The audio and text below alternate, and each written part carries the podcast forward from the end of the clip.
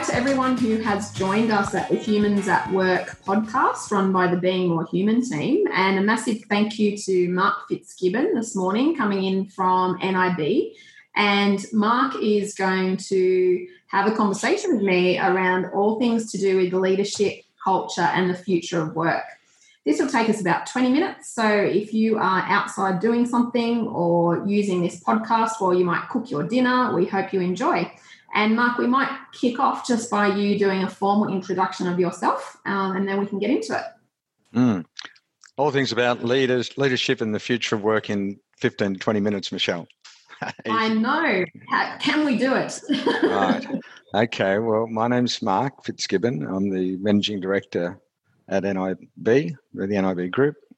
We've been around Hunter, Newcastle for a long time, almost 80 years now. And today we cover about 1.5 million people across Australia and New Zealand and other parts of the world. We have, in addition to a health insurance business, a travel insurance business. We employ about 1,600 people today, mostly still in Newcastle, although spread out across the country and New Zealand and China, where we have a business, and Cork in Ireland, where we have a business as well. So, and we're listed on the stock exchange these days, having been a mutual business for most of our history, and life's very exciting. Excellent. So we might kick off with what do you think you have had to do differently as a leader as a result of adapting your behaviour to the COVID-19 challenges? I don't know if I've done things particularly differently to the way I'd normally behave as a leader, Michelle, except I'm at home rather than in an office, so my location's changed. But I think the central tenets of leadership have applied during the crisis, forming a view about possible future scenarios and how we're going to adapt or cope with those scenarios, and putting in place mechanisms, crisis style mechanisms, which are about protecting our business commercially, about protecting our members, about protecting our employees, and being able to move rapidly to changing circumstances. So, we already have a management team which meets, for 2 to 3 hours every Monday. So we manage the company as a team. And I guess COVID-19 had us coming together almost every day, as any other form of crisis would. And, thankfully that's starting to dissipate. Hopefully the worst is behind us. But I think the key leadership and management attributes that apply generally, apply in a crisis. It's just that everything becomes a little bit more poignant and accelerated. Yeah, a bit more intense, isn't it? Yeah. So what intense did you notice, is a good word.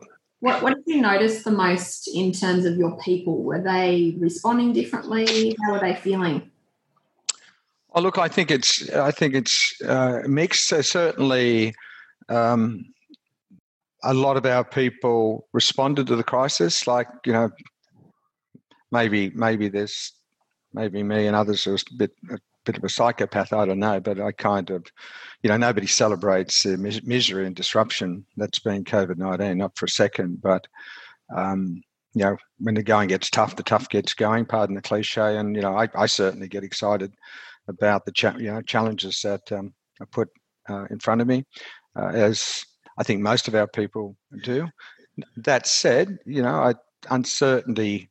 Nobody likes uncertain in their lives, and so that can create an element of stress. So reacting quickly with measures such as allowing people to stay at home and supporting them with the technology and certain support they need, communication.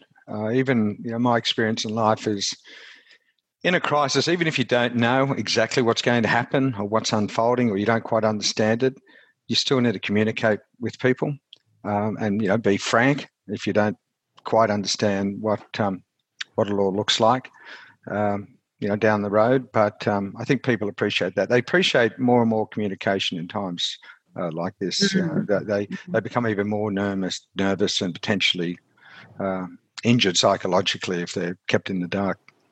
Yeah, I think that's very true. You mentioned when we were chatting earlier before we got into the actual recording of the podcast, the idea of the new normal, Have your team given a lot of thought to what that could be like for your organisation? We have. We still have a lot of thinking to be done, although I'd like to think we're well advanced. Our starting premise is that we're not going back to the way things were.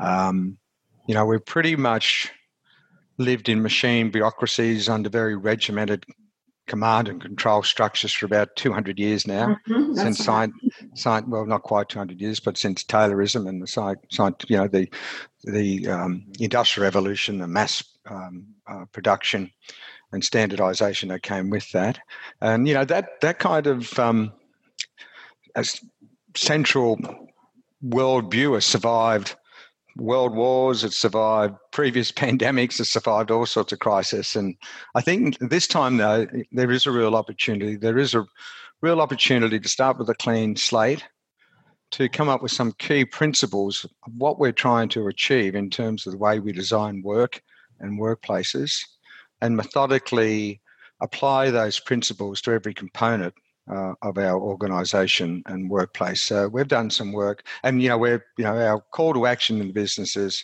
we are not going back to the way we were.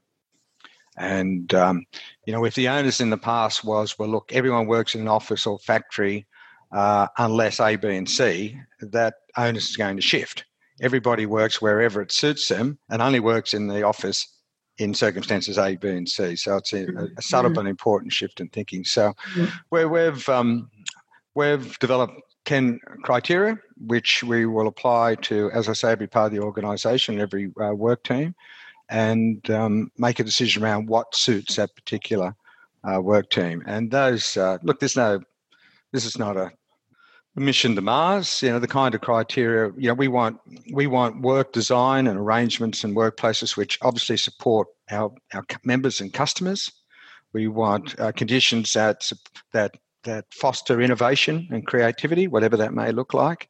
We want conditions that allow people to coordinate their activity, so that on the supply chain, production is orderly and people are aware of where it's up to and their role in that. We don't need to sit in the same office necessarily to do that. We want to give people create workplaces which allow people to have a strong sense of purpose and their role in fulfilling that purpose, what psychologists call closure. We like to see how we fit in to the ultimate production of a good or service and meeting some need in society. We want to ensure that whatever we design, we can measure productivity and output. We don't want spyware across all our systems, and we don't want Bundy clocks, but we still need to be able to manage people's output and their performance. We obviously want conditions and arrangements which protect people's health and well-being, including their psychological well-being, and all those, the need for socialisation and esprit de corps. We want to provide arrangements which create opportunities for cooperation and cohesion. We want to create arrangements which are flexible, so people have choice around their own life circumstances and needs. Maybe some people work better in the evening than in the morning. This idea that we should all work 9 to 5, we think's a nonsense and best left in the 19th century. We want to create arrangements that encourage diversity, inclusion, and as I mentioned, choice. And we want to create arrangements which are attractive to new talent and retaining that talent. So, they're the 10 principles that we're applying to analysing every part of the organisation.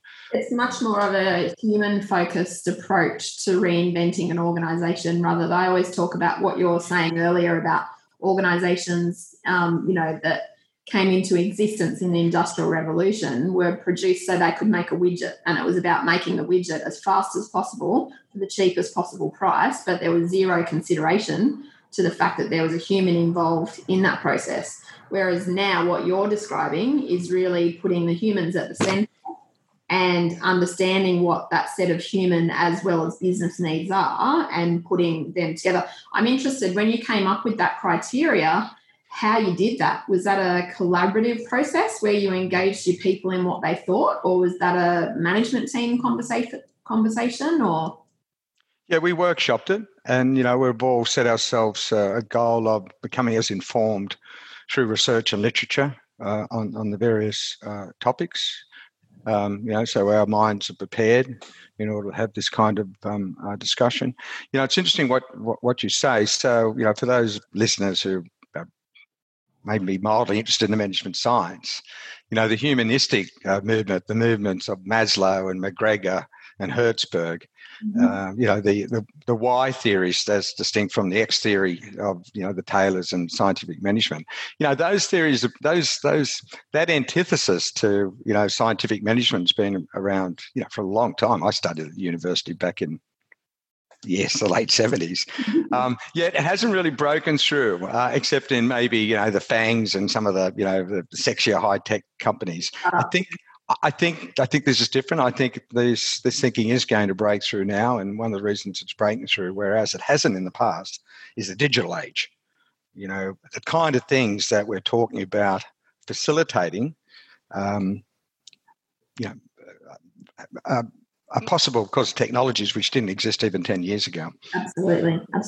So with that, if you're kind of thinking of your business up until 2020 May, and then your business post June 2020, what do you expect the implications and the changes in the business to be as a result of this focus change? I think we'll have, and look, you know, much of what I'm saying could sound a little bit idealistic to people.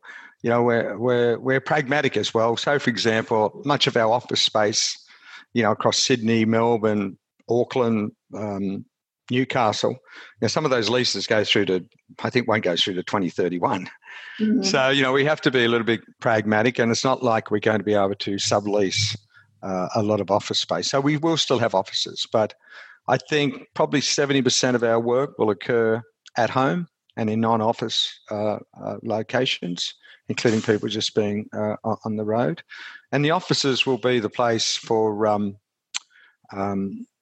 meeting and collaboration where when it's required, for socialisation when it's required, for board meetings and other regular meetings. Like we're putting our own board arrangements through the same criteria. You know, do the board actually need to meet in person? Yeah, every month. And it's not just about where they meet; it's how often and the nature of that interaction. So I think we still have offices.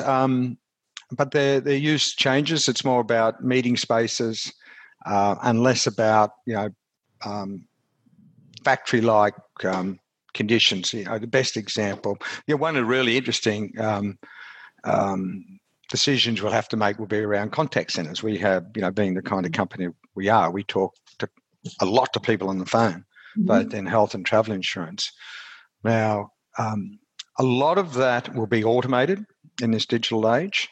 So, which means we're really left with people in contact centres who are dealing with higher order issues that, you know, primitive machine learning, you know, can't as effectively deal with. Now, do they still need to be pulled together in an office, or can they just as easily do that in their home environment or some other distributed, you know, setting of work? You know, and so we'll be analysing that. And certainly we do a pulse survey every fortnight, and the numbers are that I think 30% of our people don't ever want to come back to the office, and that includes people in operations like contact centres. You say 30% because that's interesting. I've seen research that says 26%, so that's spot on, pretty much. Yeah, and then there's another 60 who only ever want to come in the office maybe, you know, 2 or 3 days a week, and that could just be about wanting to escape home for some respite. Yeah. So I think, to answer your question, I think we're not rushing into any return to work. In fact, I don't like that description because it suggests that we're just going back to the way we were. But by next year, I would say, on average, most people would spend, and again, it will depend on, you know, the work and the business unit. I think on average, people probably spend 30% of their time, maybe 40% of their time in the office compared to, you know, 100% 12 months ago. Mm. And it's interesting to me when you're describing that, because there's a really great piece of work about what people actually want out of work in the first place. And it talks about autonomy, mastery and purpose. And you've already covered a couple of those. And certainly the focus of your 10 criteria, either intentionally or unintentionally, seems to be on those three core elements, which is why what people want from work in the first place. What do you think it is going to be about your organisational culture that needs to shift to accommodate these changes? That's a good question. I suppose these, you mentioned those, that famous trifecta of autonomy, mastery and purpose. That's been deeply embedded in our business for some time.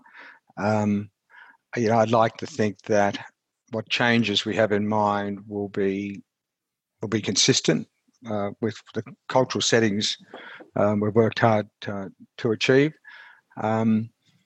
So I don't see any shifts in file. I do see. So we do know that the problem with that kind of trifecta is everyone is different, and we do know that we can generalize on motivation. Okay, we accept that X kind of theory style worldview that most people are lazy and will only work hard if they're closely supervised and rewarded for additional output.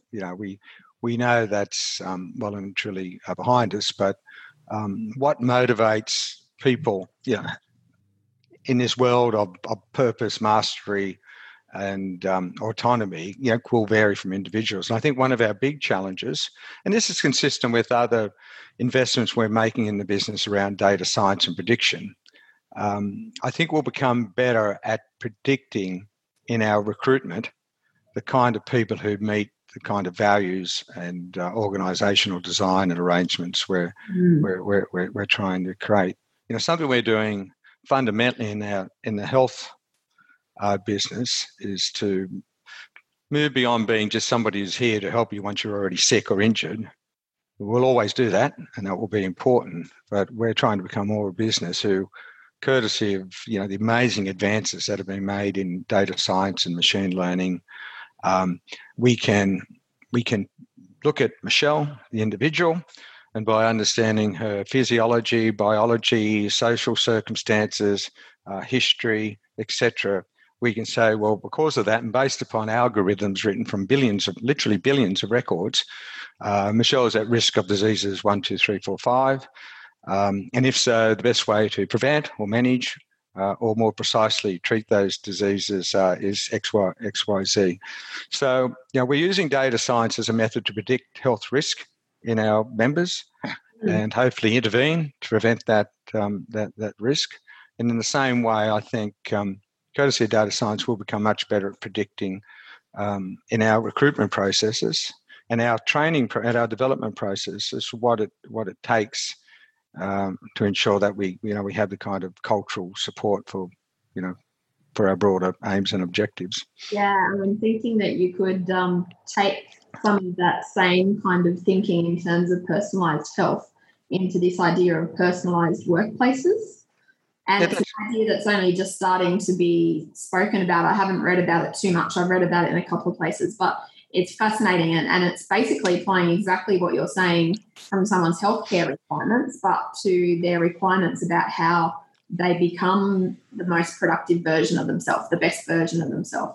And that's, I think that's probably a little bit more down the track when there's some more AI interfaces, et cetera, that allow us to make those sort of conclusions about humans, but it's certainly an interesting place to be playing in. Yeah, so if we've taken a position at, just using the contact centre as an example, if we've making a decision based on all that criteria that we're better off having our contact centre people working from home, and having taken into consideration all the workplace health and safety issues, and in our recruitment process, we don't want to be recruiting people who fundamentally don't want that, yeah. who want to be in an environment where they're surrounded by, other contact centre operators. So we've got to make sure in the future that, in our recruitment and development, it's aligned with, whatever principles and arrangements were put in place. Absolutely. So last question for you. If you could give one piece of advice to other leaders in terms of what conversations need to be had post-COVID, what would that piece of advice be? Post-COVID, what, having learned from COVID, you mean? Yep. Again, I fall back to just the basic fundamentals of management. You know, we're taking a position that, don't panic. Let's ensure the ship remains stable and keeps sailing, you know, around business continuity and protecting our members and protecting our staff. And let's try and find opportunity in all of this because,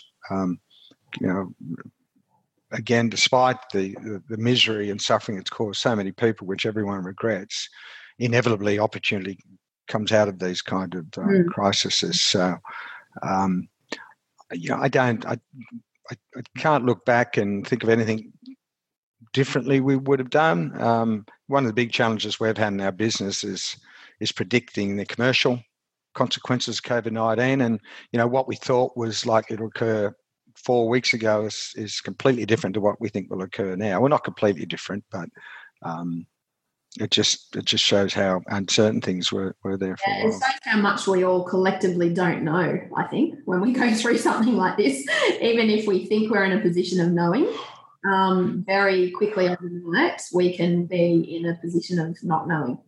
Yeah, but don't knowing is not as bad as not knowing what you don't know. Like we knew that we didn't know what was going to happen with claims in, say, May, claims experience. Yeah. But we knew it was going to be different. We knew we had to measure that. So there hasn't been anything come up and bite us on the backside, which made us think, oh God, we never even considered that. So that's awesome. That's slightly reassuring.